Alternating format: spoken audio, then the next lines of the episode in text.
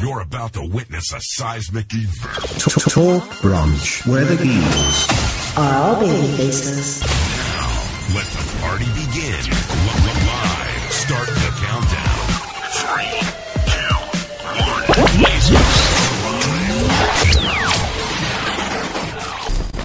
You gotta get bruised before you get mad. You gotta fall down before you fight back. Was feeling so weak. But All right, ladies and gentlemen, we are once again here live, Talk Brunch Live. I hope you have all had a wonderful Sunday night because tonight we come to you off of the heels of WWE Clash of Champions 2019 on September 15th. This is episode 339 officially of Talk Brunch. I'm your host, as always, Rick Dara, aka Captain Brunch, and this episode will obviously serve as your WWE Clash of Champions 2019 post show. So, without further ado, introducing my co pilot, Mr. Destin Frazier. Welcome to the one place that didn't get pre show tonight. Aw. You're still not over that, huh? It's been a whole two hours, son. Nope. Two hours. Got the program. That's old shit. Come on, man. Thank you to everyone who's been with us the entire night enjoying this wonderful pay per view. Shout out to the chat room that's had Stasis and AC. Also, thank you, Six Layer, for the host. EB Gamer, Joe Wolco, Blazing, Carnage, thanks for the follow. Vinyl Cannon 275, thanks for the follow. Willie V2, Max Adam Power, Jeremiah, Jeremiah Holiday, Zary Shadow 12, Seth Rollins 287, and Sith Lord Sting. It's a good combination there. It's a Sith and it's a wrestler. In case I had to uh, explain that to any of you, or it could be, uh, Or it could be the know, band. Yeah, or it could be, uh, or it could be the undead character. But anyway. Also, those currently listening to the live feed over at TalkBrunch.com, and of course, the rest of you who listen to man via iTunes, Stitcher, and all other popular podcatcher apps. We're available on every major digital audio provider, including SoundCloud. Just search Talk Brunch, and you can visit us at TalkBrunch.com for that, plus our social media links, as well as replays of all of our content. Nothing beats talking about a pay per view covered in Crayola belt icons. Well, it's about the kids, man. The kids. Is it? It's that one month of the year where it's about the kids. I thought it was about the money. I thought this stupid me this whole time. now. I They're not thinking- supposed to know that. Yeah, right. Shh. Don't tell. You know, it's about the kids' parents' money. That'd be the name of the episode if it was if it wasn't a pay per view episode. But hey, uh, we can save it for tomorrow. yeah, yeah. Before we get into it, because we did talk a little about the and I know I'm gonna forget, but yeah, the Connor belt design. The reason why why I troll it a little bit is uh it's not about the belt design. Like I get it. It's supposed to be a Crayola belt to look like a kid, you know, like a, a cute kid drew it. Like the problem here is that you guys got to keep in mind that they go out of their way to recap things that are happening on Raw and SmackDown over and over again before we leave for commercial break, when we come back for commercial break, between commercial break, under the commercials. They'll still be talking about like the first thing that happened. Like if Ric Flair comes out and slaps Sami Zayn at 1045, it'll be like, we're going to show you how we started off the night here. And it'll once again be Ric Flair slapping Sami Zayn. Like if I forgot two hours ago that shit happened. The point that I'm making though is that the reason why they do this, at least their psychology, is that fans easily forget things and they want to keep you in tune. They want to keep you engaged. They want to keep you understanding what's going on. So now taking it back to the, the Connor belt, the average person who's not a fan tuning in isn't going to get that. They're not going to get that this is a cram belt because of some kid who died that liked wrestling. It's just going to look like the show we watch has ugly ass designs that's not going to draw the new ratings that they're looking for. And remember that the key word is new ratings because there are people that are not here yet, that don't know about this world, that don't exist yet. And you aren't going to draw them if they're channel surfing and they land on a Crayola belt and like a guy with an afro and a Congo line.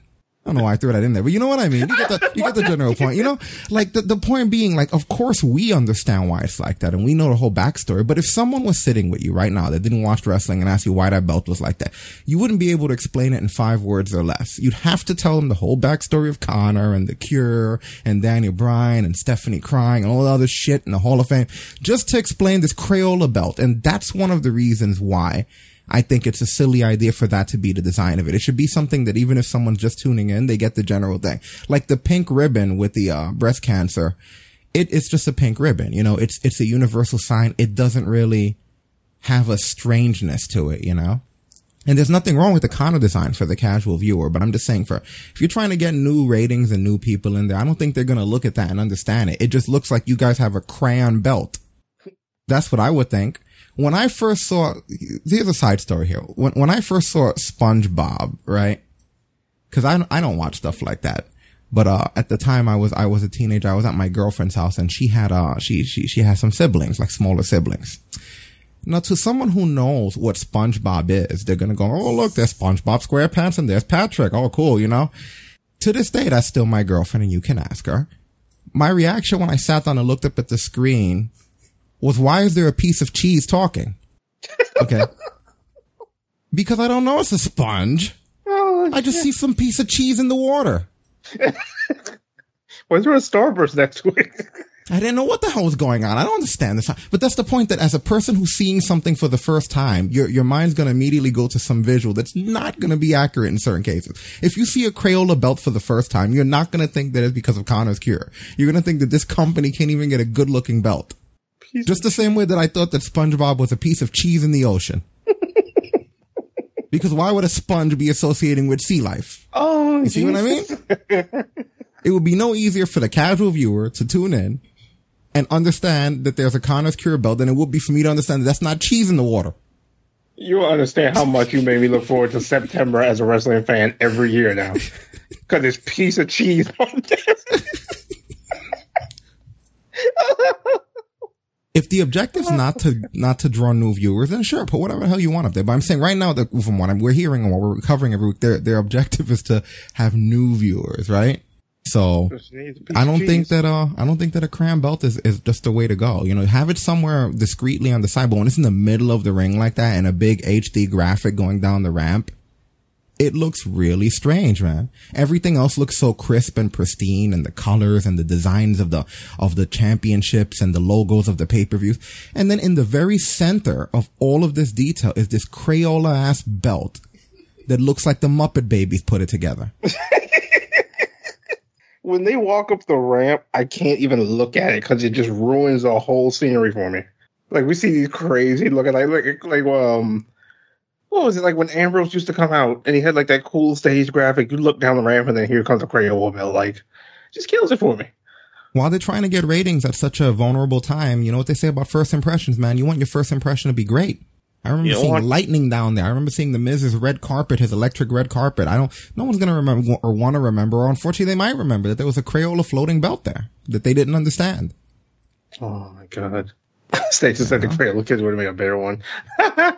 You know, it's just again that was a, that was just a little bit uh preempting before we, get into this uh this pay per view here.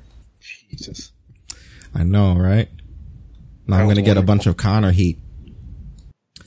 Oh, So, um, God. What were your thoughts overall before we go match for match here? Like, what did you think? Uh, Um, the night started out like starting literally from the pre-show. The night started out, eh, but it at least for me, it gradually got better. It had a couple of points where it dropped a tad for me, but not like a drastic bit. But it definitely felt like it it kind of went on like the upscale throughout the night. Paige was on Mixer last night. Was uh, did she on her own channel? I know AJ's on here. I, I see AJ pretty regularly, Yeah, but I didn't. yeah, I follow AJ. yeah, AJ's pretty cool. He's a fun channel. He's the only good channel besides this one. Oh yeah, AJ's great. I'm kidding. but no, he, Yeah. I, I seen. I didn't know the Paige was on, on here. I seen some other dude on here that was blatantly just streaming a 2002 pay per view. Literally, like the whole thing. It wasn't like just clipping it and commenting. It was like literally, he went, "All right, guys, let's watch the pay per view." Turned on the WWE network, put that shit on full screen, leaned back with some popcorn, and just ran the whole thing. Like he didn't even do it like like that one guy who streamed the UFC event and had a Oh, the one controller that, in his that had a hand. control hand that pretended like he he spent the whole thing pretending he was playing the pay per views. I guess so that if, if a if a casual moderator happens to glance, they they think he's playing a game. Ridiculous. Oh, that would but be great. It was brilliant yet ridiculous. No, he didn't even uh, do that. He was just sitting there watching the pay per view. Then someone asked him if he was going to stream Clash of Champions, and he was like, "No, that would be going too far." And then, uh, you know, and then the moderators proceeded. Someone actually came in there and called him on, and the moderators ex- um, proceeded to explain that, uh, as long as you're talking on top of it, it's fine. Wow. You guys want to watch Avengers Endgame? I'll put it on. I'll just talk on top of it. There you go. Why not? Right? Yeah, yeah. That's Let's go. That's how it works. You know, just talk over things. You know. In fact, fuck it. I'll put on the. I, that means that technically, by their logic of laws, we could put on the Paige leaked video and just talk on top of it. no Oh, one should no. tell us anything. We go, all right, listen, we're talking Oh, on top no. of it. That's how it works, right? We just talk on top of it. So he said something. Hey, hey, hey, hey. you guys said we can just talk on top. One of the moderators' arguments was, "Well, he's getting follows anyway," and then I was thinking to myself, "Well, yeah, he's he's he's they're getting free pay per views." what do you think? Like, you whore yourself out for follows? What's wrong with you? People.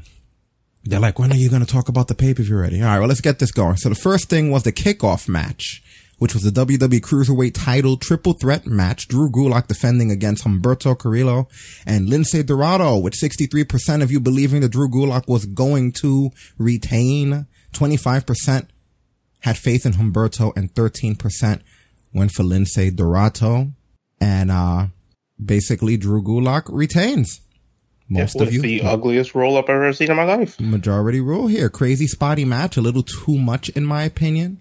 But uh they were like I was saying in the time, they were trying to do different stuff. To their credit, they were trying to be innovative and not just do the same spots they would do every week. But as well, it- everything just felt a little bit off and a little mistimed. That last little sequence, I think, it, poor poor homeboy got a got got a handful of knees, and uh things just didn't work out very well. But it wasn't the worst looking match. I just think that when you're trying to bring the cruiserweights onto, which they're clearly not, they're on the kickoff, when you're trying to show them to people interested in all kinds of wrestling, maybe not that crazy spotty. It felt a little bit more like AAA merged with Chikara and had that match. Yeah. You know? Maybe it's just me, you know, but I just don't need, uh, super spotty stuff in order to be able to enjoy it, you know? Yeah, I mean, but then again, it's not like anybody was actually trying to what. I, I, I feel, I almost feel like, I think we even said it's better on 205 Live. Ironically, 205 Live, when nobody in the goal position is watching, ironically, it's better. Yeah, so so I haven't even looked at uh or begun to put together the program for the big show tomorrow night. But um should I be concerned why there's a missing Michael Cole? I've heard some talk. Yeah. It, so it's gonna be it's gonna be interesting talks tomorrow? it, it could be. The end of an era could be off. Really? Oh shit! I was just thinking to myself, like, like toward the end of paper, was like, "Where's Where's Michael Cole?" So yeah, tomorrow when we cover the general news, we'll find out what the hell's going on with that. Yeah, which, my God, that's, imagine if it's what we think it is. I don't, I don't think anything. Again, I, I stood away from the news this week, but by tomorrow I'll be well informed. So again, eleven thirty p.m. Eastern after Raw. Cheap plug there. Let's see what'll happen in the post match though. Here, uh, they already have that up. Drew Gulak, you have been a dominant champion since WWE Stomping Ground, but was there a moment during that triple threat match where you were worried that you weren't going to walk out tonight as the Cruiserweight champion? Worried? Was I worried? Do you understand what this represents to me? This is the cruiserweight title. Two decades of men just like myself, world traveled, world competed, lots of experience. Being told, hey, you're too small. You'll never make it. This is validation. Should someone with validation worry, Kathy? Let me tell you something. We're in a state of growth. We're at battle. And the only thing that's going to make it through to the end is adaptation. Survival is the key. Change is the rule. And I am the law. You're a talented guy, right? Like he's he's. Yeah. I like all his characters. They're great. I like every single change he's made in his gimmick throughout all the years. Yeah, this has been the best one, hands down, though. It's the most I've ever taken him seriously. Yeah. I also like the funny stuff too, the PowerPoint presentations and all of that. the fact that how much heat you get with him if you even so much you went to the middle rope. yeah, no, there was no joking. Oh, God. Yeah. Yeah. He's, he's a good, he's a talent, that's for sure. Yeah. So, any other thoughts on this match? Um, yeah, it was just kind of all over the place. I do like um when Drew had Lince up in um that that electric chair on the outside, and Umberto went for that dive. It looked like Umberto landed kind of hard, But I guess he wound up being okay. But that was definitely probably my favorite spot in the whole match. Yeah, and there were a few too many spots like that for me, where it was like like that one where where uh, one submission turned into another submission. I, I don't remember exactly. Yeah, that was weird. Uh, I know what they were going for, but uh, again, it was just I just found that a little bit strange. Yeah, it could have done without that spot. But I mean, overall, even though it was a little bit botchy at times, decent match though. Yeah, yeah, absolutely. Like it, it was basically a regular 205 live match with just a little bit more match, a little bit more boxes in it. Exactly. to put it that way. So uh, next we had the this was an unannounced match, WWE United States Championship match. AJ Styles defends against Cedric Alexander. The finish here being the Styles Clash, and then afterwards the OC jumping Cedric, beating the hell out of him. Thoughts? This match started high speed from the get go. I wasn't expecting that. Like he Cedric virtually got almost all of his big offense in right away. And then Styles instantly shut him down with that Styles clash on the outside. So What do you a- think? What do you think made this match just spawn out of nowhere? I figured they were probably going to make this happen because of the fact that uh, Cedric pinned AJ. I think it was uh, last week on Raw. So I kind of figured they were going to throw this on there. Why it got pre-showed, I don't know. But I was like, I kind of looked at it as like, well, and I think I even said on the show, AJ doesn't have a challenger. Cedric just pinned him. So knowing WWE's logic, they would throw that in there just based on that. It's kind of weird because uh they didn't have room for the Baron Corbin uh King of the Ring match. Everyone's calling it that, so I'm calling it that. It's terrible, right? But they didn't have Yeah. room for that match, so they decided to move that to Raw. But then they put the AJ Styles match there, and uh one would speculate that uh maybe the reason they did it is because they wanted to kick off to have something that would draw people into the pay per view, and an AJ Styles match would do that. But that's just speculation. I guarantee you by tomorrow, every dirt sheet's gonna have a link because it's all clickbait for money.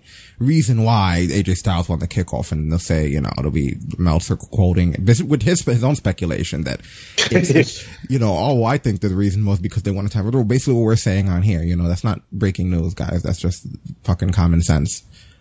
But uh, yeah, I don't know if that makes sense. Anyway, even if people are gonna approach it like that tomorrow, which I think they will, it, I just found it a little bit weird.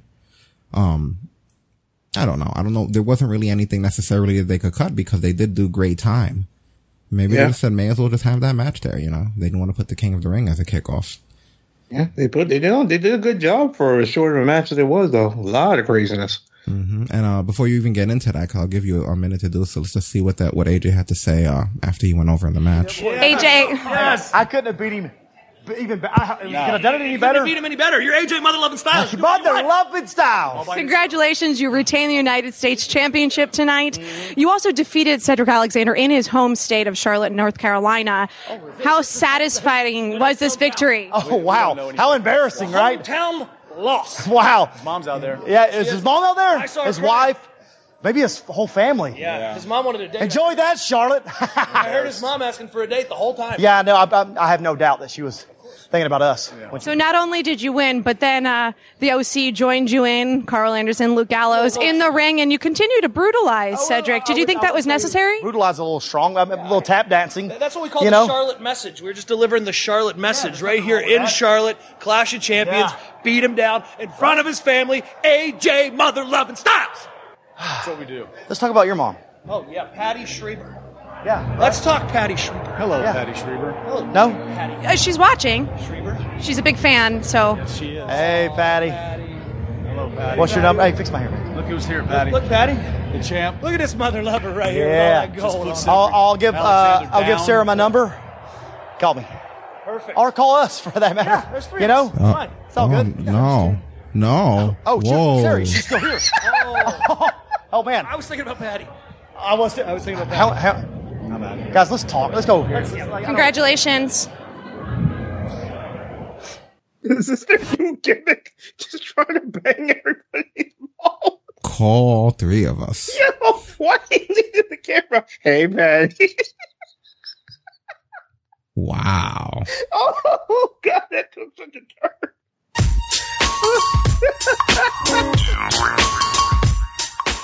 oh, God, I can't see. Oh. That is- hey, Patty. Right. It's AJ Mother Loving Oh, God. That is, I was not expecting that. Doesn't even hot, doesn't one of them have a hot Asian wife? You shouldn't be talking like that. Right? Wendy will get you, AJ. Okay, this music even makes me uncomfortable now. Yeesh. Oh. That was that was great. Yo, I never thought I'd see the day where a wrestler t- hit on two dudes' moms in the same promo. Right. Wow. So I need, yeah, continue your thoughts on the match. Oh yeah, I mean they kicked it off with that. High, I guess it's like a high angle Michinoku driver from Cedric, Right. which it it scares me when he does that because I'm like he angles that in one wrong way and somebody gets rig mossed. But yeah, absolutely just wild stuff. That neuralizer hit I think the hardest I've seen it hit in a long time. Or AJ just sold the bejesus out of it. But yeah, absolutely just wild stuff. They got all their stuff in in the span of only maybe like a few minutes. Yeah, they just decided to squeeze in a second match, and normally the kickoffs won't won't do that. You know, they'll be completely shy of it. I didn't know. I didn't understand. Again, we'll have to speculate upon what the point was. But uh, yeah, it's it, it was definitely something in there. I mean, are, do you think that this is going to be a feud that's going to be pursued? I think so. I mean, you can. It's possible. I mean, it would suck that he just gets jumped and that's the end of it, right? Yeah. Yeah, I, I could see them letting this one roll for a little bit. Shoot, this might be one to be in Cedric's first championship through this feud because he doesn't necessarily have to win on the first go. Yeah, he's definitely United States Championship material, if not more. You can guarantee oh. he's that. You know. That dude's championship material of some kind of caliber. Yeah, boy keeps surprising us, right? That, that dude's so good. Like he and he keep getting better. Yeah, I've come a long way from Ring of Honor. Oh, for sure. Veda Scott somewhere like, man, why couldn't I get signed? No, Wow, wow, you brought it way back. when Veda Scott was his last manager, yeah. But yeah, speak of the devil, we have him backstage. You just posted up here. Let's have a look at what this is. Cedric Alexander, obviously a tough night, but this was your first title opportunity since joining the Raw brand against AJ Styles in front of your hometown of Charlotte, North Carolina. What was this moment like for you? this this moment was supposed to be everything I dreamed for. This moment was supposed to be the crowning achievement of my career thus far, and and I I, I failed. I, I'm I'm I mean I'm I'm disappointed in myself. I'm disappointed that I let down my friends, my family, my mom who's sitting in the front row and watched my very first match. Now saw me fail in my hometown, and and it's it's it's eating me up inside, but at the same time, I know it's not over. You know, there's old saying that that goes, everybody wants to eat, but few are willing to hunt. And just because I failed today and I didn't eat does not mean that this hunt is over. There, there's light at the end of the tunnel. AJ Styles will see me again. He will see me again, and I will take that title from him one way or another. Thank you so much for your time. It's funny, and while he's having this sad moment, I'm just visualizing Seth Rollins swinging his title over his head in the background because you hear like this big happy celebration going on. But don't worry, Cedric. According to AJ, the the OC got you, mom. I tried to fight it. I couldn't do it. I couldn't do it.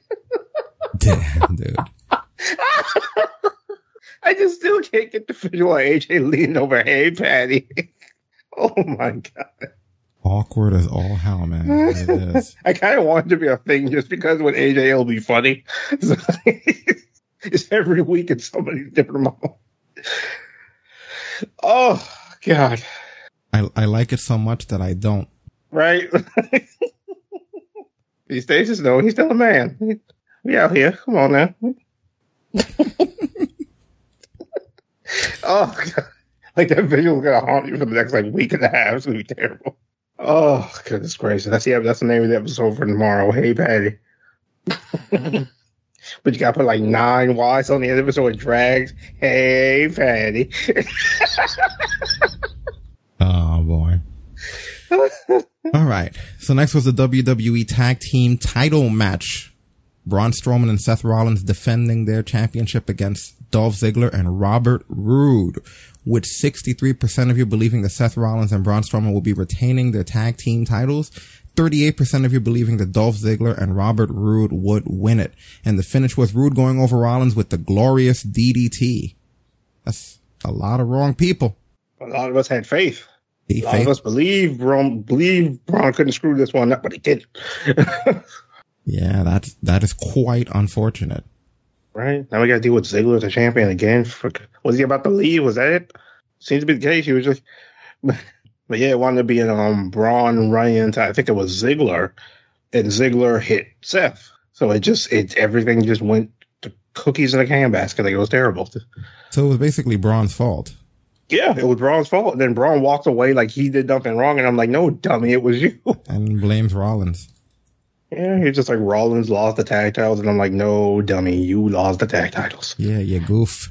What's wrong with you? Can do nothing. But I did like the fact that uh that basically they they did up until that point seem like they had some level of chemistry, you know.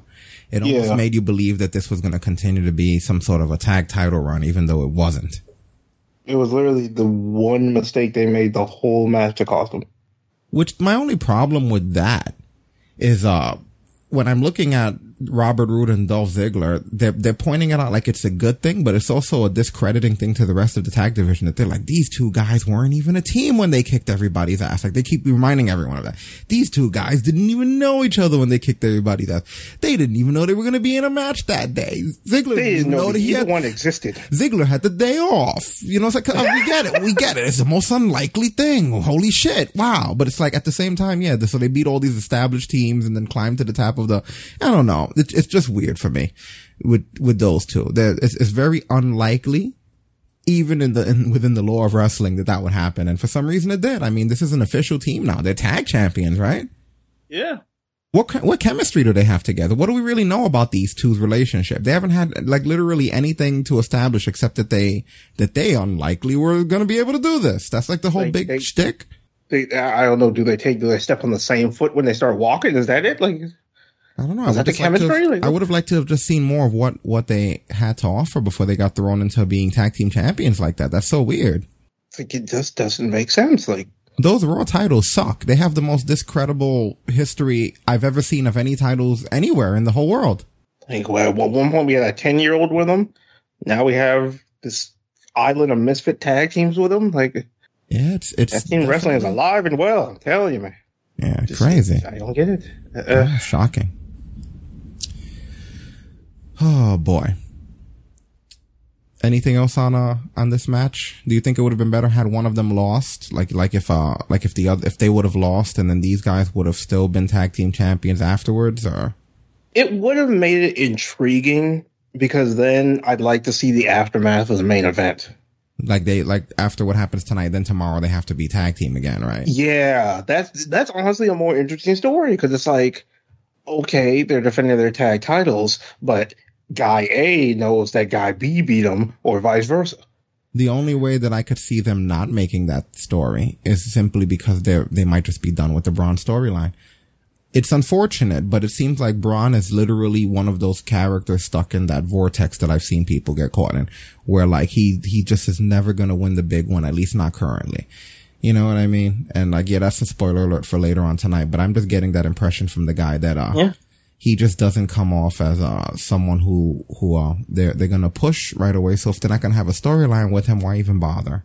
Is uh the A lo- impression that I get. I've I've reached a point with Braun where I'm like, there's gonna have to be a lot of top guys who aren't there before he gets that championship.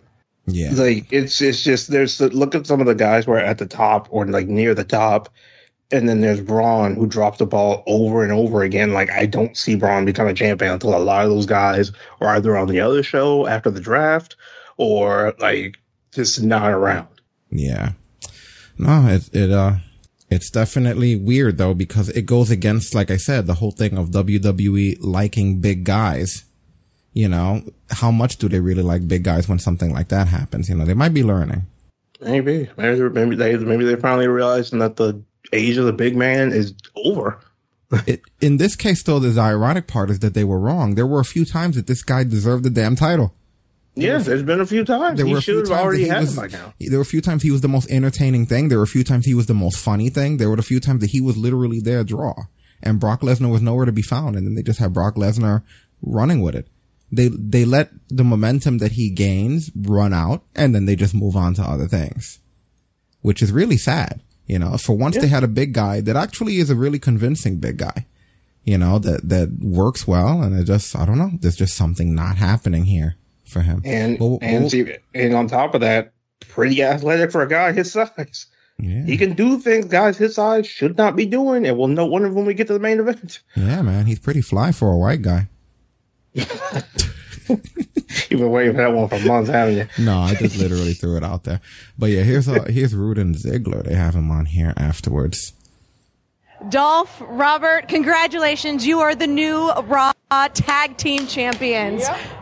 Uh, it's a long time coming. I would say we we didn't see this coming. I would say that, oh, all the hard work, it paid off. It's been paying off for years. We're the best things going today. We just teamed up and made some like super animal of professional wrestling. We're the best thing going. We proved it tonight. Seth and Braun are awesome at their jobs. They're amazing wrestlers. One of them is a Universal Champion at the end of the night. We're the best tag team going today. Period. Think about it. Ask yourself, a month ago, could you picture this happening? One month ago, 30 days ago, could you picture Dolph Ziggler and Robert Roode standing here together? Not No. only as a team, No, I couldn't. but as the Raw Tag Team Champs. I'm looking at it now. we and I just went can't- out there and we defeated the Universal Champion and possibly the next Universal Champion. it's us. one match. That's us. Clash of Champions. Clash of Champions. Champions. Champions. We are the champions. I couldn't have said it better myself. We're gonna go on his. We thing. gotta That roll. great. We're out of here. Congratulations, gentlemen. I think Well the done. big I think the biggest challenge with uh Dolph Ziggler lately has been trying to get him to be in a tag team with someone who he has a deeper voice than. Yeah. You know, and that's the problem. he's all he's all Marty McFlyin with his voice, you know?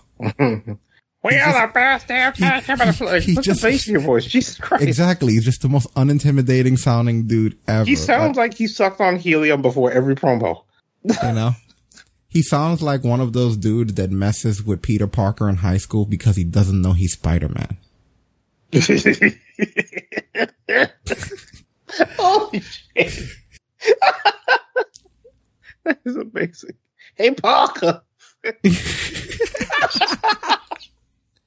Come on, you could hear in Ziggler's voice him doing that. Hey, Parker! Dude, I can't unhear it now. I'm so He's Flash Thompson. Yeah, like an old school, not the current one, because they modernize him. But yeah, he's like an old school Flash Thompson style villain, you know? Oh, just slam his fucking palm on the locker room villain. Oh, Just doesn't work with him, you know? And, and, and Roode carried himself cool in that little promo, you know? It, it actually Yeah. intrigued me more, but it's just like the same Ziggler that they copy and pasted onto Drew McIntyre, you know? Isn't that been Ziggler? Like, I, I love how, like, He's that, he's that Zig- cartoon that has the big dog and then the little dog who runs around him, Oh, being tough. sakes. That's what they the visual, the visual, the visual. Oh, my God. Like I don't know. There, there, there was a point where I was another guy who who had a had his time and they just didn't execute it correctly. Yeah, because he kept getting hurt. Well, when we talking about Roode, oh, yeah. Yeah, no, no, it's Ziggler. You know, Oh, yeah, Ziggler. too. Oh, my God, Stace, it's not two stupid dogs. No. nah, not those dogs. Older dogs No. that. Not that. No, don't you, don't you do that to my childhood, damn it. Don't you do that. but yeah, like, I love how you just, like, that's one the things what annoys me with WWE. Like, they, he throws out that phrase, like, oh, we're the best tag team running. No, you're fucking not. There's two guys with belts down in NXT who would destroy that statement. Are you kidding me? Like, it WWE seems like they always seem to go with this notice of the second you get the titles, you're automatically the best. No, you are not. Because I have seen many occasions where the champions might as well have been at the bottom of the ladder. Oh, Sith Sith Lord. I mean, that's one of my teams, man. Like I Oh, loved dude. Beer Money. I was such a mark for Beer Money. Beer money was proof of one thing that I thought about for a long time in TNA. If you have James Storm as a tag team partner, you are on route to being the best thing in that company. Because I think he's won tag title, with the exception of maybe Gunner. I think he's won tag titles with everybody. like those two guys when they came out were so cool. You know, like it it was just like they were the coolest guys in the building when they came. Remember the together. Boozer Cruiser? Yeah, yeah. See, that's why. Damn it, James, why did you leave? you ruined it for all of us. Yeah, no, but those were the days, man. Good old beer money. Oh man, Oh. thank you, Rockstar Kid Bop too, for the follow. Yes, thank you, sir, for the follow. Chip, you know And what? You just made the list. Oh no! Oh, here we go. I don't have my notifications on, so I have to hit it manually because uh, I always forget to turn the damn things on. Oh yeah, it happens. Yeah, all right, it's on. Uh, I'm always screwing up. All right, well, next match after this was uh, this was the WWE Women's Title match. Was that was next? Yeah, Bayley and uh, Charlotte. What were your thoughts on this one? Bayley finally starting to do some heel stuff, so that's different. she did it so heely, I didn't even see it coming until it happened. But Bayley the heel, huh? Yeah, Bayley uh takes Bayley removes the paddock from the bottom turnbuckle, and as Charlotte approaches her, um, basically bashes her face into it and rolls her out for the pin. It was it wasn't that short. It was a short match, but there were a few things like there there was some wrestling between the two women before. It was just extremely brief. Yeah. You know, but it seemed like the whole point it kind of seemed like it was half a time thing, but the other time part of it seemed like they wanted to get Bayley over with some sort of a heel tactic. Yeah, I just love how when she won, she did full sprint to the back, got her belt, and She's trying to teach the kids how to be hmm. how to be fast and clever like kids should be. I was an ace in gym class. You could be too, kid. And yeah, rock star Kid Bob, that's what that's what we're talking about here. We saw saw the whole pay per view, and thank you for the whole, sir. But oh God. man, I'm telling you, man. Like, like, like Bayley gave us the perfect example of how you ace the pacer test in elementary school. yeah, that's what you do. That's that's that's what I'm talking about, Bayley. Good stuff there, Bayley. That's what I need to just see. love how every time we see her now, that's going to be the running gag. What lesson did she teach to the kids this month?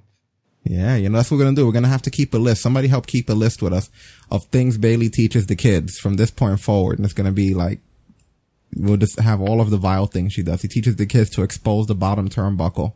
You know, She teaches the kids how to untie a knot. there you go. And then we come back this time next year and just see everything she taught us. Yeah. Oh God, Jesus Christ! hmm so apparently, after the match, Bayley was still on the run, if I'm reading this correctly. So let's have a look into what the hell's going on here. Bayley, you retained your SmackDown Women's title. However, you're really doing whatever you can. Are you proud of this? yeah, yeah. yeah. I'm doing whatever I can. Like I said, I want to make this title the most prized possession in all of sports entertainment. So that's what I'm doing, and I got to do what I got to do. Okay. Now I got to go watch my best friend's match. So thank you. If you see Charlotte, you haven't seen me. And she and she's gone again. There she goes. Wait, play it back again. That was perfect. She went, yeah, yeah, yeah. Oh, she went, yeah, yeah, yeah. You know what she did? She did that shit like Bayley, She did that shit. you retained your SmackDown Women's title. However, you're really doing whatever you can. Are you proud of Yeah, this? yeah, yeah. yeah. I'm doing whatever I can. Like I said, I want to make this title the most prized possession in all of sports entertainment. So that's what I'm doing, and I got to do what I got to do. Okay. Now I got to go watch my best friend's match. So thank you. If you see Charlotte, you haven't seen me. Oh, oh man, that is awesome. She did that. She did that like when you go to the grocery store and you see Yeah, a yeah, girl yeah. and you gotta try to pack them out real fast. You want to buy girls? Yeah, go do that. No, no, no, no. Thank you. I don't have any money. Bye. oh, that oh, was Oh, that was awesome. oh my god. Yeah, I'm loving this gimmick, dude. I'm loving Yeah, this gimmick. she- Not only does she have the best ass in the business, but now she's the best heel. Well, she's one of. I mean, have so many good heels right now. It's gonna be hard for Oh. them to keep her heel while she's a jerk like that. right? Like it's almost. It's so funny. It works. Oh my god, that was great. Yeah. That that was fantastic. So, any other thoughts on this? You're enjoying the Bayley heel run? I mean, I'm liking where it's going. She definitely kind of stepped it up a little bit. The fact that like when she take when she was taking the uh, the turnbuckle off, I didn't realize it. And then when they do they show the replay, I was like, oh, that's when she was doing it. And then everything happened so quick. It was just like it was kind of interesting to see the Bayley, the belly, or the elbow drop not even be a factor. I don't think she went for either at any point in this match. Yeah, well, when you're first turning heel, you probably don't want to do stuff that's going to pop the crowd. Yeah, that You is know? true. Yeah, like, and, and so you stay away from the moves that would cause people to be naturally inclined for a pop. You know what I mean? True. Yeah, but it was a good job. It was short, but it was fun. Mm-hmm. Absolutely. All right. So next was the tag team title match, right? SmackDown tag team title match. The New Day defending against the Revival. Did we even give the results of the last one? I don't even think we did. Holy crap! I do apologize to you guys. I forgot the percentages here. Like if anybody really gives a damn what the percentages are. Can I bring them up on the uh on the screen here if I want to? I mean, we have all this technology. We can't just bring up the damn results ticker here and me look. Let me see. We're down there. We could have something new. Yeah, I know y'all ain't gonna complain. Yeah, right. I mean, it's not something new. We've always had the results ticker. Oh, I mean, just like mid show, but yeah, you guys wanted to. There we go. Let's just have it. See, I don't want it to be in the way of the chat room. That's the thing. Yeah, that's that's the trick. So those are the those are the ones right there. Bayley, fifty percent of you had her retaining, twenty five percent on Charlotte, twenty five percent on no DQ. Wow, technology. Remember back when we didn't even have a screen? Now I can just bring up the damn whole result. ticker like that. That's beautiful stuff right there. I feel like a king. Now, if we could just get it to where YouTube plays the videos and you know you close your phone, it'd be fantastic. I'm tired of accidentally closing my fucking closing down the screen on my phone and the video just turns off because I forgot I was on YouTube. Oh boy. Get, get it Wait, wait, together.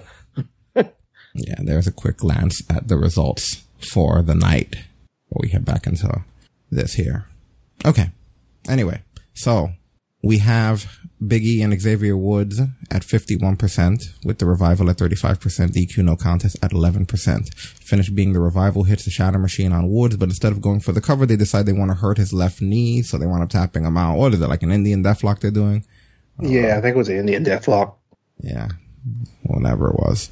I don't know. What, what, what were your thoughts here of the, of the match overall? You know, when when Dawson went for that death lock, I was I was waiting for Biggie to show up, but then I forgot Biggie had taken a Shatter Machine all of like a minute or two earlier. on the outside, yeah. Yeah, so I was like, yeah, he's not going anywhere. But um, it was quite the wild one. It was um, a little off the walls tag team match for sure. Kind of what I expected from these two. So it wasn't too much out of the ordinary. I could see, I guess, with the whole thing with uh, revival jacking up Wood's knee before. I kind of figured they weren't walking away with the titles. But then, I mean, it's a revival. We know how back and forth they are with those guys. But I mean, Which the only reason those titles have better credibility than the Raw ones is because of how terrible the Raw ones are. They're kind of screwing these titles up too. They just go back and forth all the time. But the only difference is they go back and forth to actual teams. Yeah, I guess. That's that. That's the. That's right now. That's kind of the only thing that keeps me interested in all the tag titles except the Raw tag titles.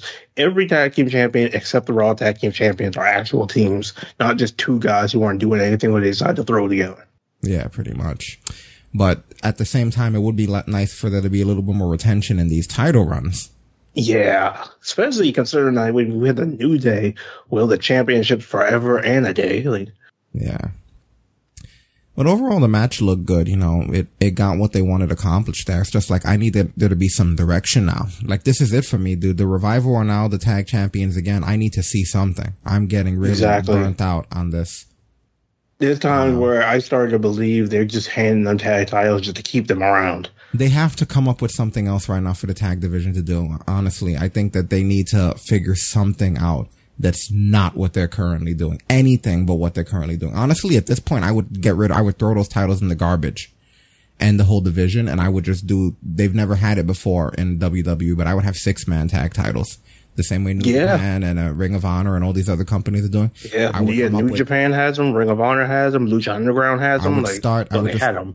I would make there to be one set of regular tag titles, one set of uh of six man tag titles. Get rid of those shitty Raw titles that Nicholas won that one time. You know, it's like they're never gonna be okay. That's a shit title now. Thanks to them doing that, it's always gonna look like a joke. The more they run them, the worse they get. So I would get rid of those and then let the ones that the revival have now. Uh, be the workhorse tag titles and then have six men and this time have good six men. That doesn't mean have fucking Braun Strowman and Seth Rollins and Nicholas. You know what I mean? Right. Make good teams and this time Or take the- it more seriously. Like the first thing you do, no random one time off. They're gonna hold it just because it looks cool for that moment. Champions.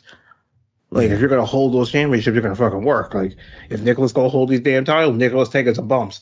All right, I don't want to hear it. Like Yeah, one show should have six man tag titles, the other show should have regular tag titles. That should be the difference. Yeah. Not not And one show has stupid tag titles and the other one doesn't. and then maybe have it where how it how it is with uh the women's tag titles, where those are the only tag teams that can go to every show, since there's only one set of them. Yeah. If they if have Nicholas win both of them and walk off into the sunset, and that's the last we see of him in those titles. There you go. You know, and start off with something new. Like I'm so I'm just done on it. You know, I'm done on all the jokes and all the ha ha. They they they they they, they dealt a fatal blow to the tag, tag tag division in every show the second they did that, because nobody's ever going to forgive them for that. Yeah. I mean, I think at this point the audience was so desensitized to the kind of shit that they do that they already forgave them. You know, Or they just They just purge it from their mind for a they just second. don't care. You know, you have to be really comfortable with people's reactions for you to have stuff like that happen. Exactly. Yeah. Oh my god. Yeah. Unfortunate stuff. All right. So, what's up next? The WWE Women's Tag Team title match, right? Bliss and Cross defending against Rose and Deville, Fire and Desire. Yep. Yeah, good old Fire and Desire. And uh, this was this must have been added after we did our poll on on a Monday because this wasn't on the card.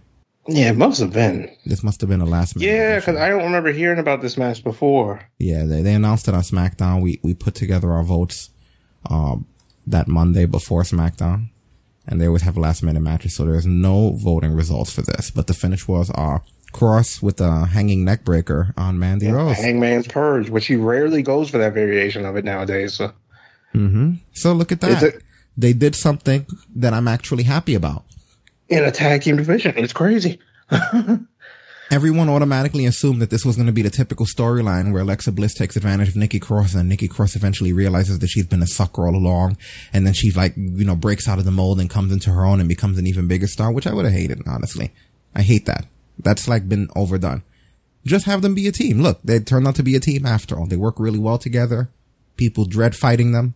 You know, just drop the whole thing where where where fr- freaking Bliss is sneering behind her back and eh, like enough of that. How many times are we gonna Yeah. see a story like that? If they do it down the road, sure, but at least now they let it have its run. It's on a slow burn, Exactly. and that's what wrestling used to be about in the past. It was all about slow burns, and they're not doing that enough anymore. If you wait for a while and do that, it's going to have a lot more impact than when you just wait when they've been teaming two and a half times and then do it. Yeah, exactly. Because then you can literally go like, you can literally go look at everything they went through and then Bliss turned her back. Rather than they went to Starbucks one time and then she turned Yeah, on right. and books a million. Like, And she paid for her pumpkin spice latte, and that, was, and that was it. And then they were just best friends. they're a good team though. They're a really good team. Yeah, I like it, and the name sounds cool. Bliss and Cross. You Right. know, like it almost sounds like it. was it was intentional, it was completely accidental. But that sounds like a tag team. It sounds like it was designed to be a tag team. Like you have to face Bliss and Cross if you're going to win the tag titles. Yeah, they are. And it's kind of it's cool to see Nikki getting so much. Like she she went from not being on the main roster. She went from not being shown on the main roster for like two months, and now she's one of the women's tag champions. Like, Mm-hmm. yeah, the girls the girls done good. I like how she messed with Mandy Rose. That made me laugh. For a while there, they didn't know what they were going to do with them. Yeah, not at all. You know, I don't so- even remember those other tag team champions. It was great. Like, hmm But yeah, we they they put up a backstage thing of them. So let's check this out. Nikki Cross, Alexa Bliss, the WWE Women's Tag Team Champions, retaining it, defending it once again, beating Fire and Desire. Do you find any of the tag teams to be a threat to you? A threat? I don't know why I say a threat. Alexa Bliss and Nikki Cross are the tag team champions. Is there a threat? But I would like to face the Iconics again. That'd be fun. Oh, I'm sticking to you. I would. Lo- I would I'll face anyone. I'll They face. do that little like little like walk off thing that we can't really. Yeah, I can't. My hips. can't do my hips don't go that way. Well, the funny hips thing, don't lie, mine do, so I can't really do it. funny thing, bringing up the Iconics. They, you actually are now at 41 days. Are you looking to beat their record as the tag champs? Sure, why not? I think that'd be great. I feel like we could do it. 41 days.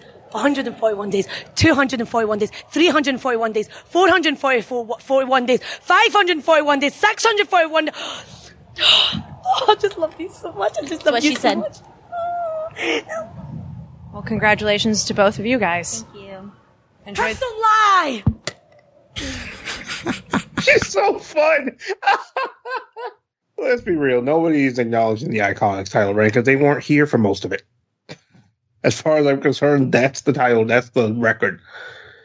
But yeah, it's uh, quite the tag team we have in, these in this division now. Yeah, done proper. Exactly. You see? It's possible, how easy guys. that is? You know, just don't screw it up. But you see, I'm glad they just abandoned for a while the concept of, oh, you know, they hate each other and all that other bulls. Like, just, just no, man. Just no. Exactly. Like it's The same stories recycled over and over again. I love how right when Nikki got to 441 days, she slipped up for a sec. oh gosh, she's funny. Yeah, it doesn't feel like they've had them that long, but they have, you know, and it works. It works really well. Yeah, it's quite. It's a formidable team we have in this division now. Like you have Alexa Bliss, who's no see no no no stranger of being a champion, a long term champion, and then you have Nikki Cross, who's Fifty Shades of Crazy. Uh, uh, that's a pretty good combination right there. Mm-hmm. One's got a championship pedigree, the other one will slit your throat in your sleep. And what about Mandy, Fire and Desire here? Mandy and Sonya. I think, see, I enjoy them mainly because like they do tend to keep things interesting with them. I kind of find it, I don't know if it was planned to come out that way, but the whole thing with Mandy calling Nikki ugly all the time, and um, Nikki Cross was recently on Lillian Garcia's podcast and talked about going through stuff like that. So I don't know if that was like a planned out thing. Who went through stuff like that? Nikki Cross. Yeah, I call bullshit. I, I don't know. This is, I guess, this was way back before WWE, but I don't know. You know, people are stupid. But um, yeah, it was kind of. I guess it was in that way. It was fitting that Nikki got the pin on Mandy. Yeah, yeah, pretty fitting.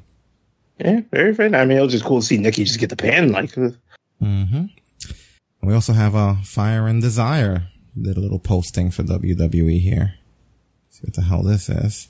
Mandy and Sonya, an unfortunate and tough loss for you here at Clash of Champions against the women's tag team champions. How do you maintain your hope and get it back after such a tough loss? L- loss. I know. Uh, Win or lose, we are winning at life. Look at us. We are the total package. Mandy and I have literally everything going for us. And it's about damn time that people woke up and saw that. That's right. We're what's best for business.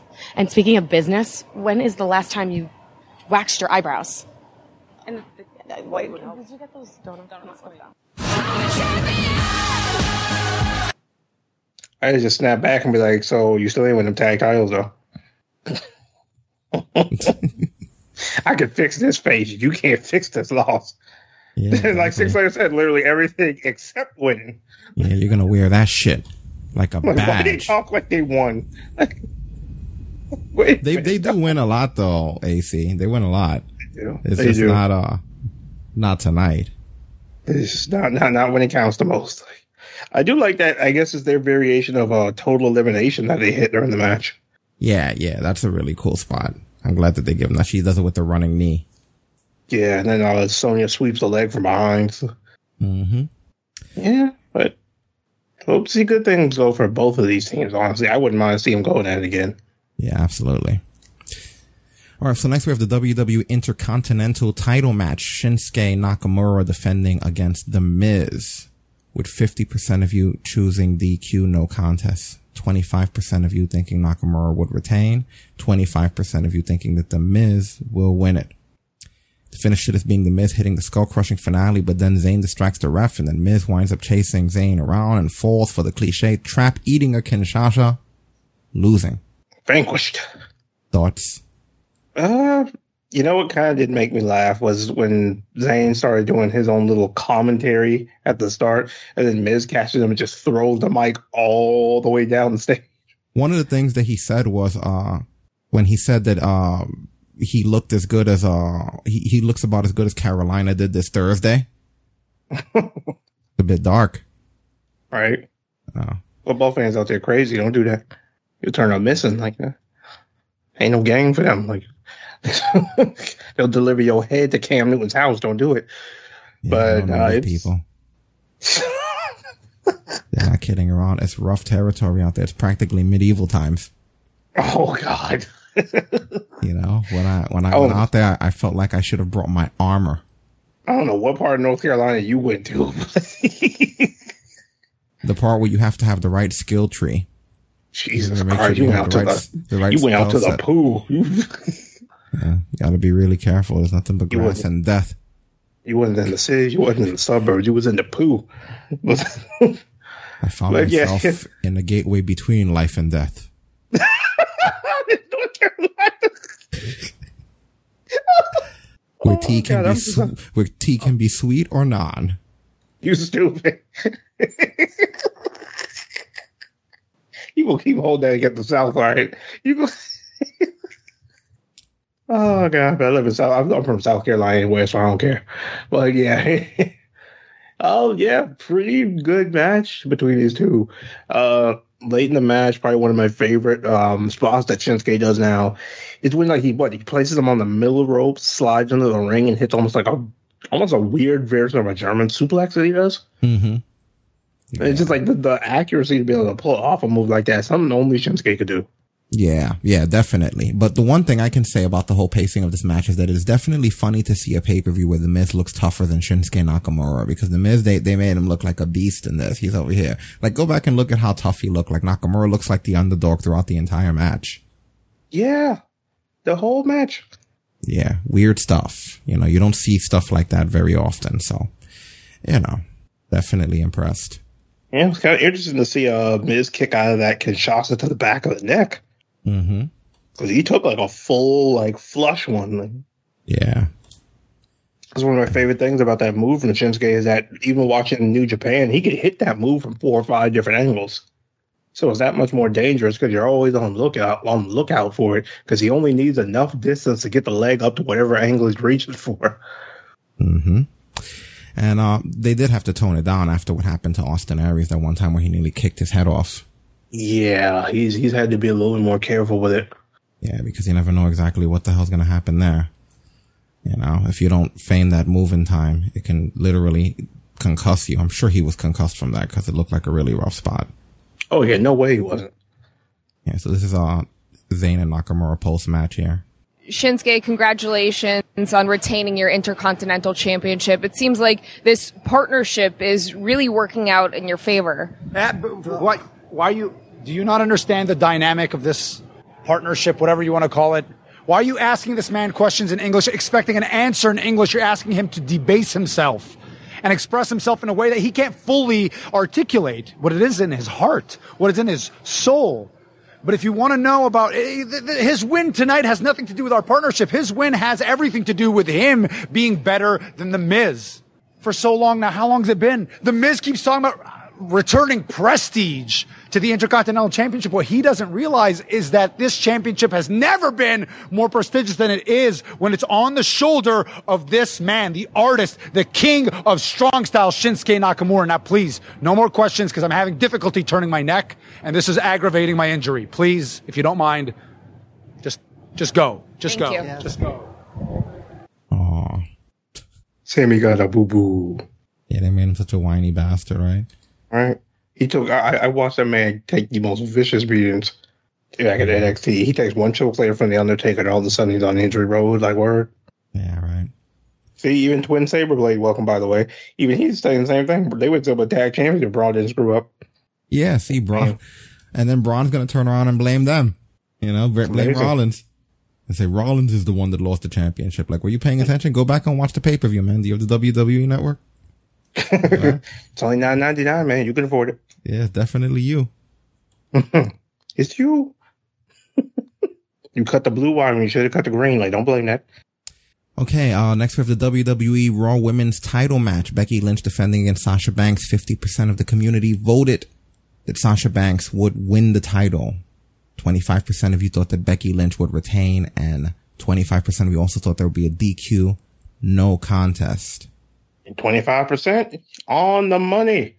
Because after uh, wiping out the ref with a chair, it basically gets announced that the match was thrown out. Yeah, there was a whole bunch of stuff that happened in this match as far as screwery, but basically the chemistry with these two is really good. I really like the chain Yes. wrestling sequence, uh, that they open up with, uh, the way they would counter each other's, uh, move, the bank statement and Dis-arm-her. There was a lot of teasing of that going back and forth. Um, you know, I did enjoy Sasha's quick heel move, the Eddie Guerrero distracting the ref, bringing in one chair and sliding it across the ring so he has to turn his back to pick it up. And then in the meantime, when Becky leans over to attack her, striking her across the body with the other chair. Good old I've always loved the fact that she goes back to stuff Eddie used to do. vintage Eddie Guerrero right there. And she does it right on the dot how Eddie Yeah. would do it. That's the best part. perfect timing, you know. And yeah, you're right, uh, Saber. That match was brutal. That was something else. That was definitely some some rough stuff there. Hey, Um, they beat each other up in this one. Yeah, and it also led to uh to Becky accidentally taking out the ref with a chair. And they then proceeded to fight all the way up the stairs through um the the, the, the corridor area Yeah, but down the other side of the stairs. yeah, Becky winds up hitting the Dis-arm-her within within the stair railing on the way up when they're going out Yeah. to the concessions. And then You know, Sasha and- grabs her by the hair and kind of bends her back over that same railing. Yeah, the fight bleeds into the concessions. At this point, there's even mustard getting involved in the scene. I mean, But no hot dogs. no hot dogs, just mustard. you know, they saved the hot dogs for the guy matches. You know? yeah, I know, right? What what the hell? That's fine. I didn't even mean it that way, but it worked perfectly. you know what the sad part about it is? There was no way I couldn't go there. I was thinking of the Bryan Danielson thing, you know, with the hot dogs. But yeah, sure, it works both ways. Hey, might as well. Yeah, and uh, yeah, then you know, back in the ring, you know, beating uh, you know, Becky beating up Sasha with the chair, then giving her to Dis-arm-her in the chair. It was a lot, like I said, a lot of good sequences in this that definitely made it quality stuff. Yeah, I mean, even though didn't get the pin, the man still kind of collected debt on that one because Well, that was a way Like I to make said- everybody look strong and still give you a program that was the length of a match, and you even got some outside stuff going on there, which is something that's good that we're getting it a few times a night now. Where before you go months without something like that happening. yeah. And I mean, not only does it, I mean, it gives them a way to where now you can get them to Hell in a Cell because there was no really definitive winner. Yeah, so it gives them an opportunity. That's the next pay per view, right? Hell in a Cell. Yep, that's the one. That's the next one out. Yeah, why not put them in there, right? They're tough enough for it. Yeah, Becky's never been inside it before. Sasha's been in there once, Yeah, pretty much. You know, do it. and it's been a while since the ladies have been in that thing too. So Mm-hmm. just do it. Yeah, absolutely. Like I said, uh, real cool stuff though. Really enjoyed it. And also Becky Lynch. We have Becky Lynch afterwards. She spoke to, uh, WWE.com. Becky, you are still the Raw Women's Champion, but you retained your title from being disqualified after striking the referee. Is this how you saw the night ending? Look, some fights are about the victory, some fights are about revenge. Tonight was all about revenge. Would you say you had some unfinished business? There's always unfinished business. I am this business, and I'm not finished. Damn. Yeah, right. Better put that on a t-shirt. I am this business. Yeah, but I, I'm loving this thing that Becky's been doing where it's virtually like going back in time and every anybody who ever screwed her over, she's coming back around at him. Yeah, and I'm glad that they didn't just immediately hand off the title to Sasha just because she's returned with a new gimmick and uh cuz it would have made it seem like they were pandering to her for her departure like all right, look, like we let you come back and we'll let you be the top person and beat Becky. Instead, and you know what I got to also say this. That being said, Sasha really has earned her keep in this company in the sense maybe there have been ins- instances where matches and there's only been a, a handful have been a little bit sloppy Yeah.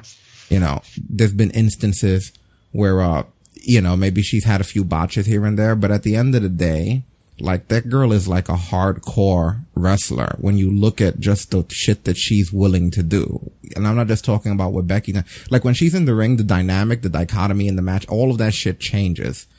Whether, whether there's mistimings or not, like the level of stuff that goes on. If you look back at the feud she had with Charlotte when they did the steel cage matches and their Hell in a Cell matches and all of their ladder matches, there's always, the, the volume's always turned up, like to the second power squared when she's around. And that happened tonight in the sense that it's always violent and it's, it's more memorable. Like a lot of the stuff that she does is more memorable than the stuff that she botches. You know what I mean? Like when you look at big crazy matches like this. Exactly. You know, like no one really has done the kind of stuff that she and the other girls have done, the horsewomen specifically. But I just noticed that Sasha definitely brings a dynamic that's not there when she isn't around, you know? Yeah, Sasha's always had this vibe where she's literally willing to put her body at physical risks if it means that the people go home satisfied. You don't see that with many wrestlers in general.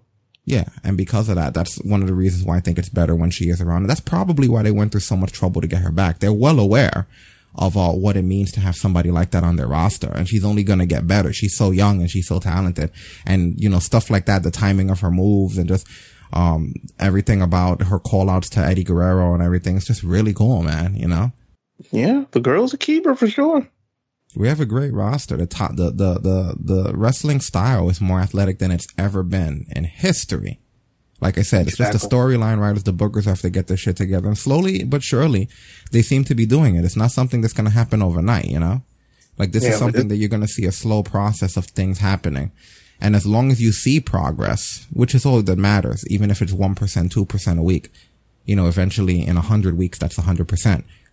You know, so like I said, when something much. when something like this is happening, it gives me faith. Like, of course, we're still gonna. There's always gonna be problems when you have some, a show like this, a weekly show, and things are. It's, it's never gonna be a hundred percent, but it looks like they're striving to get as close to it as possible.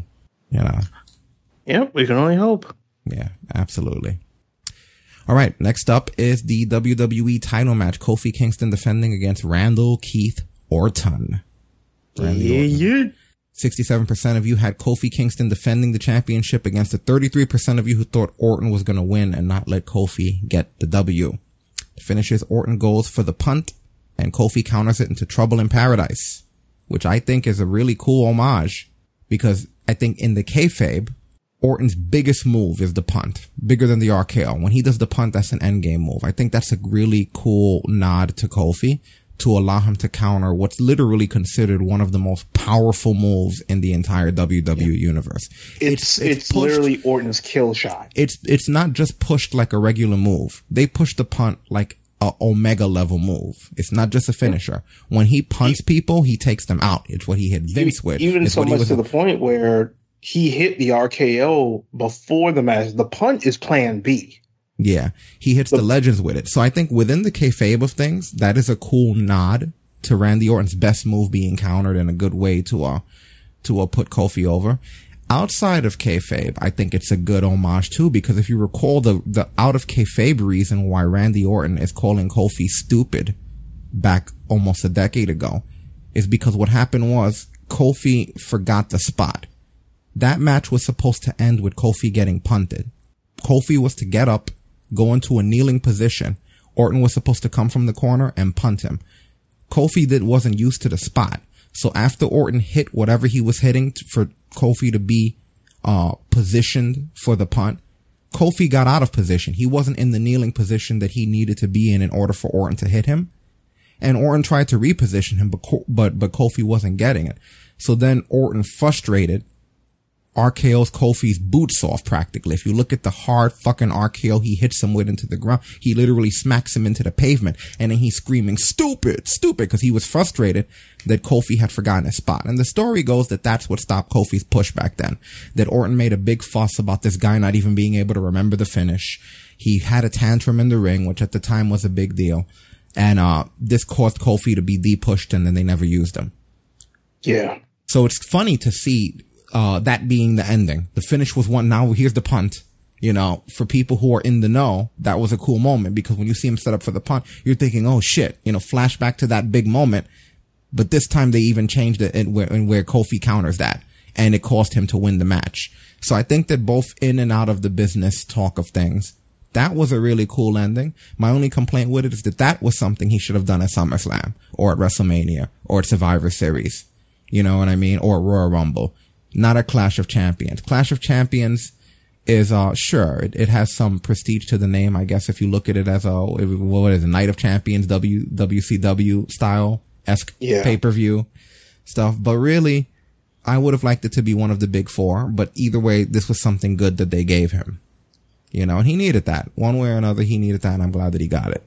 Yeah, this was the one win in, in Kofi's championship reign where he absolutely needed to win this. Yeah. Like any of the other ones, Kofi honestly could have lost. Not this one. No, I think he needed the path here of being undefeated and then this to help solidify him as one of the greats. So I'm glad that they did that for him. And speaking Yeah, of, yeah, yeah. if you Put it that way, it makes more sense. yeah, and speaking of, they have him backstage too. So let's check this out. Kofi Kingston, congratulations on retaining the WWE Championship here at Clash of Champions. How does it feel to uh, hopefully, possibly have uh, silenced the Viper? It feels good. You know, Kayla, I've been saying it since the jump. Ever since I won the WWE championship, I've wanted to face Randy Orton because of what happened. I don't, you know, want to keep repeating myself, but over 11 years ago, you know, he made it very hard for me to get to this point. He thought that I shouldn't be here. You know, he said I wasn't ready. He's been trash talking me a lot. The win here tonight was, it was validation, you know, definitively. Not like at SummerSlam. I, I'm glad to have retained the championship, but it left a bad taste in my mouth and the WWE Universe's mouth to have a double count out. That's not what I wanted to happen tonight. Beyond the shadow of a doubt, I pinned Randy Orton in the middle of the ring. So he can't tell me nothing. You know what I'm saying? It feels good, Kayla. It feels good. Now, do you feel like this is enough to keep Randy Orton off of your back? At least for tonight. You know what I'm saying? Uh, you always have a big target on your back being the WWE champion, but you know, for tonight, we came out on top. And I say it all the time. We are champion. You know what I'm saying? Myself, the WWE universe, the new day, we still on top. You know what I'm saying? Just, we needed this tonight.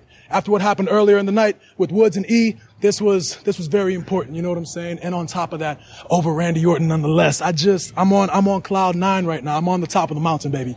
Well, you mentioned a target on your back, and holding the championship, you always have a target on your back. You have had extreme momentum since WrestleMania. So how are you going to keep that going? you just kind of keep it going. I don't know how. I don't know what's going to happen tomorrow. I never know what's in front of me, but I know that I'm always ready. You know what I'm saying? When you stay ready, you ain't got to get ready. I said it before and I'll say it again. I'm just trying to stay ready and be the best possible WWE champion that I can be, baby. Yeah, a little lightheaded on that one, but it's all good. It's all good. Well, thank you, and congratulations. Go celebrate. Thank you. Appreciate it. To Charlotte we go. He's gotten better on the mic now that he gets more exposure on the mic too. Yeah. Get more comfortable.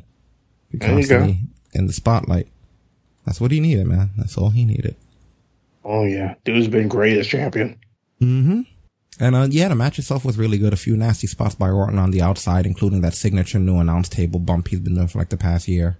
Yeah, like I like that bump definitely because when you really look at it, and I like when they show it in the replay, when they get hit with that bump, they hit that center monitor. I didn't think about it till that till that till um, when he did it tonight. I was like, yeah, they hit that center on that little LED screen they have. They hit that center one every time. Yeah, how, right? So I'm like, that's gotta suck. Like, There must be some sort of a rig to it, though. There's no way in hell they're just hitting that thing. I mean, they don't land like flush on it, like on the very top of it, but it's like you can see the way it moves. There's some kind of contact, like because the way the way that the way on that top piece bends, it's not like it'll absorb some of the impact. Like you gotta feel that thing when you hit it. Yeah, but I think it might be a worked worked monitor. You know, think so. Somehow there has to be a rig to it. You know, that's Could that's be. the only logic that would make any sense to me. It's it's very possible to do. It'd be foolish not to at this point. Yeah, especially as often as he does it, as high as he gets some people. Those, I mean, they've been on the air for decades. The monitors by the announce tables and that entire structure, there has to be designed for bumping. You have to really think about that. Yeah. You know, I, I know there's Like, something that they do when um they know there's going to be a spot where somebody goes through one of them. There's something they do that weakens it. Yeah, That makes the but I think that, budge. that, but I think that the monitors are very featherweight. You know, in the sense, the outside casing probably designed to make it look like a lot more than it is. You still probably have to be careful, but I think that it's Yeah. a bit of a work as well. Yeah, true. I, I always think the way it looks like it almost looks like that centerpiece maybe pushes it out of the way so it doesn't land on it. But yeah, there's got to be something to it for sure. Yeah. So the Street Profits are backstage enjoying the pay per view, and they come across King Booker while they're talking about King of the Ring, and they're hyping the Monday King of the Ring thing, and there's King Booker in all his glory, and uh, well, which one of the Street Profits in it asked to be knighted so that he could be the Uh, Dark Angelo Dawkins. Yeah, Dawkins. He says he wants to be known as Angelo Dawkins, the Dark Knight of Booker T. Knights. and uh, it was pretty funny. Those guys are charismatic. A really cool backstage segment with everybody there. And uh, Yeah, that's they're, they're a good tag team. It's it's good that they're funny and a really good tag team though. Yeah, we get the uh we get the Booker cameo, which is just which is also cool. Yeah, it's good to see him show up. You can't tell me he still doesn't enjoy doing King Booker. Like it, it's good. it's like every time they tell me he gets to do it, it's just like, oh, here we go. And after all these years to be doing the King Booker thing too, right? Yeah, I mean, I don't know about you, but I feel like he was the last successful King of the Ring, like the last one that like really actually accomplished something during his reign. Six Slayer called them Cryme Tyme esque promos. Mm, they ain't be don't be talking about robbing people though. Yeah. They just be making money. Like I don't know what's in that cup, but I mean, So next up, we have the no disqualification match. Roman Reigns going up against Eric Rowan. 44% of you thought this was going to end in DQ no contest. 33% of you thought Roman Reigns takes it. 22% of you thought Rowan would take it. And guess what? The finish is Rowan with the Iron Claw thanks to a Luke Harper assist. Yeah, Harper comes, Harper returns. They did a good job of making Rowan seem like a threatening big guy in this match with a lot of his moves. I know some of you guys said it was boring or whatever. I don't know what you expected going into this match. I told you, go back. I mean, listen to the whole shows for fuck's sakes. I told you exactly what this match was going to be. That being said, I found myself enjoying it more than I anticipated, even knowing what it was. Uh, Yeah. just because Rowan looked better than I had expected him to look. Um, Yeah, he he's improved. I thought it was going to be a lot worse than it was. Did he even use that spinning heel kick? He didn't. He did not go for it not one time. That's interesting. That when we were talking about it was his only move and it just looks weird, you know? See what I mean? But he just, like, I, I think he did a lot of cool power stuff. He worked well. And the new attire, we talked about he was going to get new attire, uh, closer to Aleister Black and other people like that, the same designers, which we put the picture up of him. And, you know, they did a good job. Just make him seem like a big threatening guy. Like the power bomb through the table, the fighting through the crowd. Once again, we get fighting through the crowd. Him using that, uh, the earlier, um, Iron Claw that he did through the table on the outside. Um, and then finally Harper showing up and, and looking good and them having matching attire. And then I, who was it? Corey Graves or something that said this was a bludgeoning. Oh my god! Yeah, like, we, we get, we get it, man. Like, come on, you don't have to spell it out for us. I guess they're gonna go back to call them the Bludgeon Brothers, or was that just an homage to their old name? I, I think it was just an don't know. homage. But yeah, he says this was a bludgeoning. But yeah, we get that whole thing. And, uh, Rowan looked good. They're both in phenomenal shape. They both look good together. There was nothing ever wrong with this team though. That's the funny thing. It's kind of like they're, they keep improving and, and adding to something that's okay. The Yeah, very there's first never been anything wrong with those two. No one complained about them as Wyatts. No one complained about them without Bray. No one complained when they became the Bludgeon Brothers. No one complained when they were single guys. Like, that- like they're they're good. Look, it's fine. You know, you don't have to keep fixing it. You know, it's just strange. But yeah, once again, they're back together. This is this leaves I, a lot of questions as far as what happens with Roman Reigns. Now, is he going to face both of them? Is he going to get a partner? Who would his partner be? And yeah, he's gonna have to find backup because there's no way he can deal with the both of them. Right, One's so bad enough. Like That's what I'm wondering. Who is his partner going to be for this? Who do you think? Because uh, it can't be Seth Rollins, which he has his own storyline going on right now. Yeah. It's wow. It's really hard to say now that I think about it.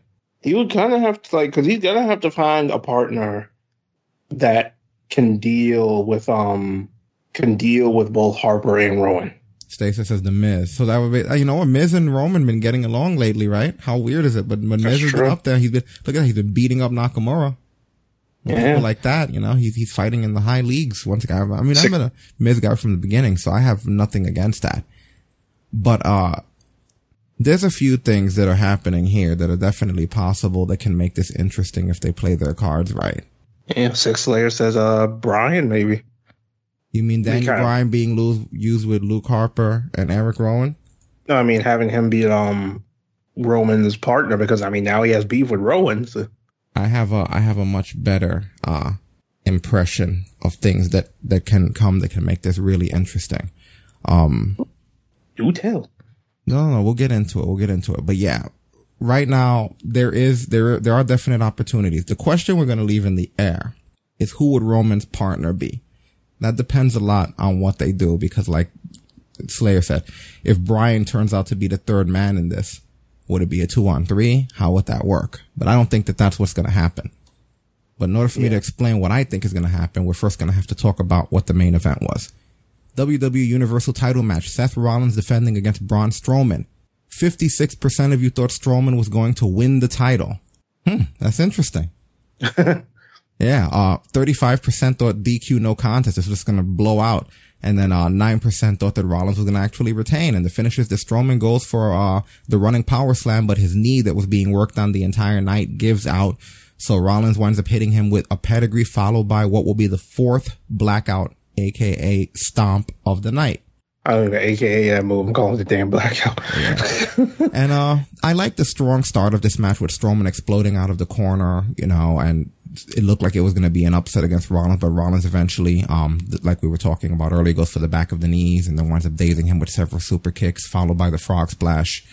Um, you know, Strowman charged. You go ahead.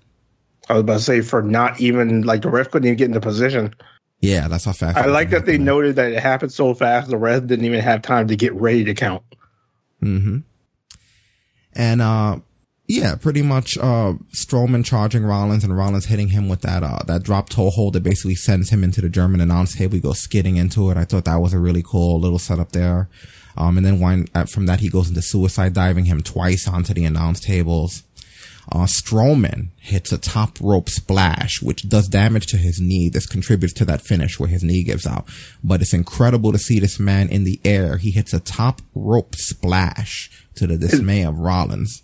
And the craziest thing is, that's not the first time he's gone up there. The last time he did that is when he was feuding with Big Show. But the only difference is he balanced on the top rope. This is a frighteningly athletic big dude. Yeah, he really is. that that's that's a lot of confidence for somebody that big to be like, all right, I'm gonna just scamper up to the top rope and then just jump. Yeah, really incredible.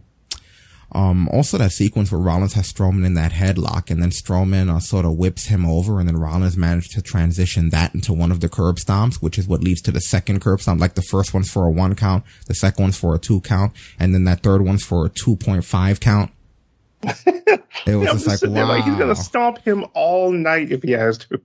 that was cool, but you see how strong they're making Rollins as their champion. They really want Seth Rollins to be their top guy. It's funny how Seth Rollins is in the position that Roman Reigns was in. I can't even believe the world we live in because the crowd turned on him throughout that match. If you started listening to them, people Yeah. are openly tired of Rollins being pushed. WWE really wants this to be their top guy and they're making it obvious in everything that they're doing. And the man kicked out of a top rope splash from Braun Strowman and then went on to hit him with four finishers and a pedigree, by the way, a pedigree. Right? He dug up the pedigree Which isn't even a finisher. It's just a signature after he hits you with three finishers to lead into that for the big blast. You know what that is? That is a, that's main character power. This is their guy right now. but the WWE universe isn't accepting him. I find that to be very interesting.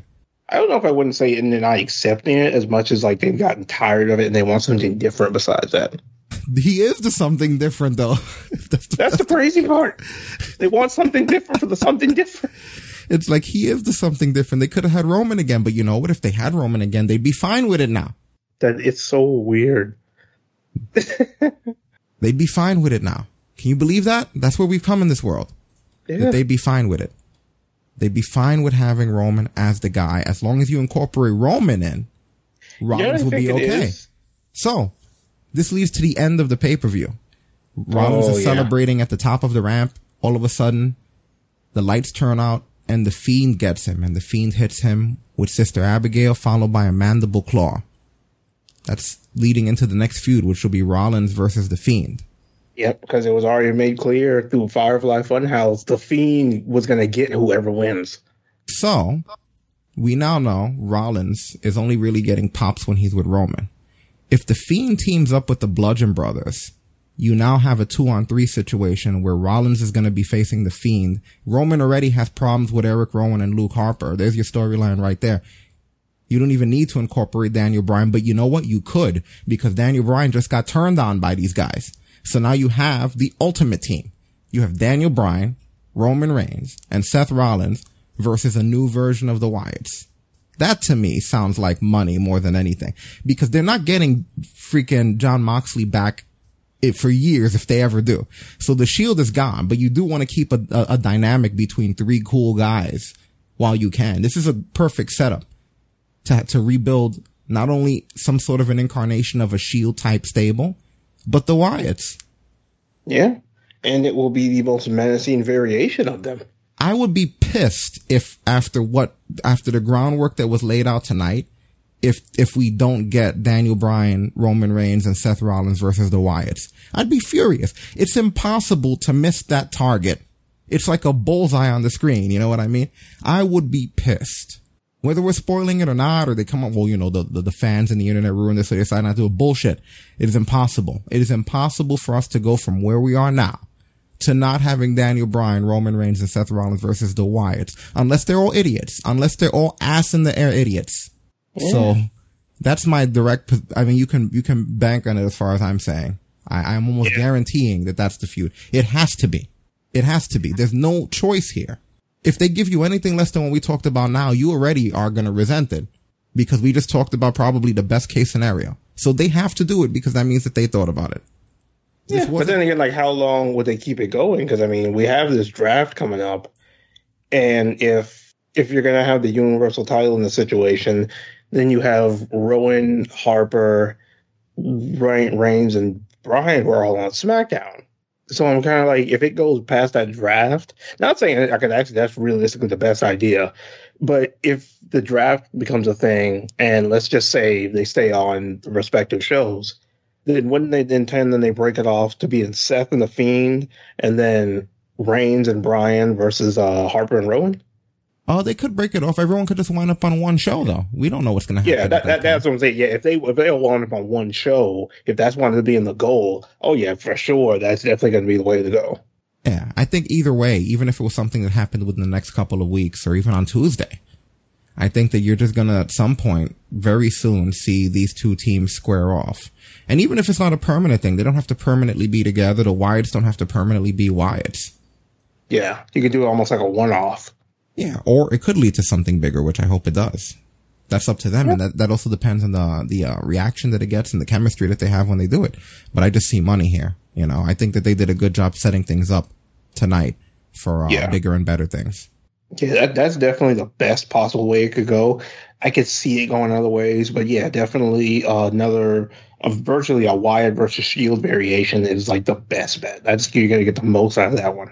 Yeah, so that's the reason I said I didn't. I, I wanted to talk about the last match before we talk about what could happen, and that's the reason I wanted to talk a little bit about Rollins getting heat and needing Roman because all of these elements come together in the decision for all six of these guys to uh, have some sort of association with one another and each other under different circumstances. They can mix and match that kind of stuff throughout the next few weeks and the next few months if they play their cards correctly. You know, Yeah. and it's it's not something that there'll be a lot of burnout to. Yeah, it'll be something very different because it's a different variation that we've than we've gotten before. Yeah. Absolutely. Yeah, but it's going to be interesting to see what happens when Seth gets locked in that cell with the Fiend at Hell in a Cell. Yeah, right. I mean, shoot, the game's right around the corner, so it's a oh, it's a lot going on. Yeah, all of October, I think every single week there's something special going on. There's an event or something. There's a pay per view. Let's not forget we got the Talk Brunch anniversary coming up. Our Halloween-a-thon with our Halloween special coming up at the end of the month, the beginning Which of the I month. still have Friday the 30th on my Xbox, so we have no reason not to. the beginning of the month starts off the reboot of everything wrestling. Everyone gets drafted. They get their new homes. The new AEW, the W, uh, NXT is going to be live. This Wednesday is the first episode Yeah. of USA Network NXT Live. I believe the first two episodes are going to be just one hour because they have to finish off the last two episodes of Suits with that second hour, and then they're going to be given a two hour block. I believe the third episode starting. I could be wrong, but I think that's what I remember reading somewhere. But Yeah, way, pretty much how it's going to work. The first episode is going to be live on USA, and then the second half will actually be on um the network. on, on the network. Okay, so you just switch over. Okay, so Wednesday, this Wednesday, it's interesting. We're going to be an interesting week. It's start. You're starting to see the transitions effective immediately, and we're going to talk more about that tomorrow because there's a lot of stuff going on. Oh yeah, it's going to be explosive NXT this week. Everything is. All right. Well, that being said, thank you to everyone who decided to hang out with us for this wonderful pay per view Sunday. All of you in the chat rooms, AC, once again, thank you for the hosts, EB, Stasis, Joe Cole, Blazing Carnage, thanks for the follow. Vinyl Cannon 275, thanks for the follow as well. Willie V2, Max Adam Power, Jeremiah Holiday, Zary Shadow 12, Seth Rollins 287, Mark 710, Sith Lord Sting, Chef Rich 71, Rockstar Kid Bop 2, Gusty Nutria 7207, Trauma Disaster, Twin Saber Blade, Burning Joker M, It's Christian 675, and Furt Furry 25. Ladies and gentlemen, you have been listening to your Talk Brunch Live WWE Clash of Champions 2019 post show, episode 339. I'm your host, as always, Rick Dara, aka Captain Brunch. For myself and Destin, we are out of here. Crayola champions of the world, we out here. Shut it down.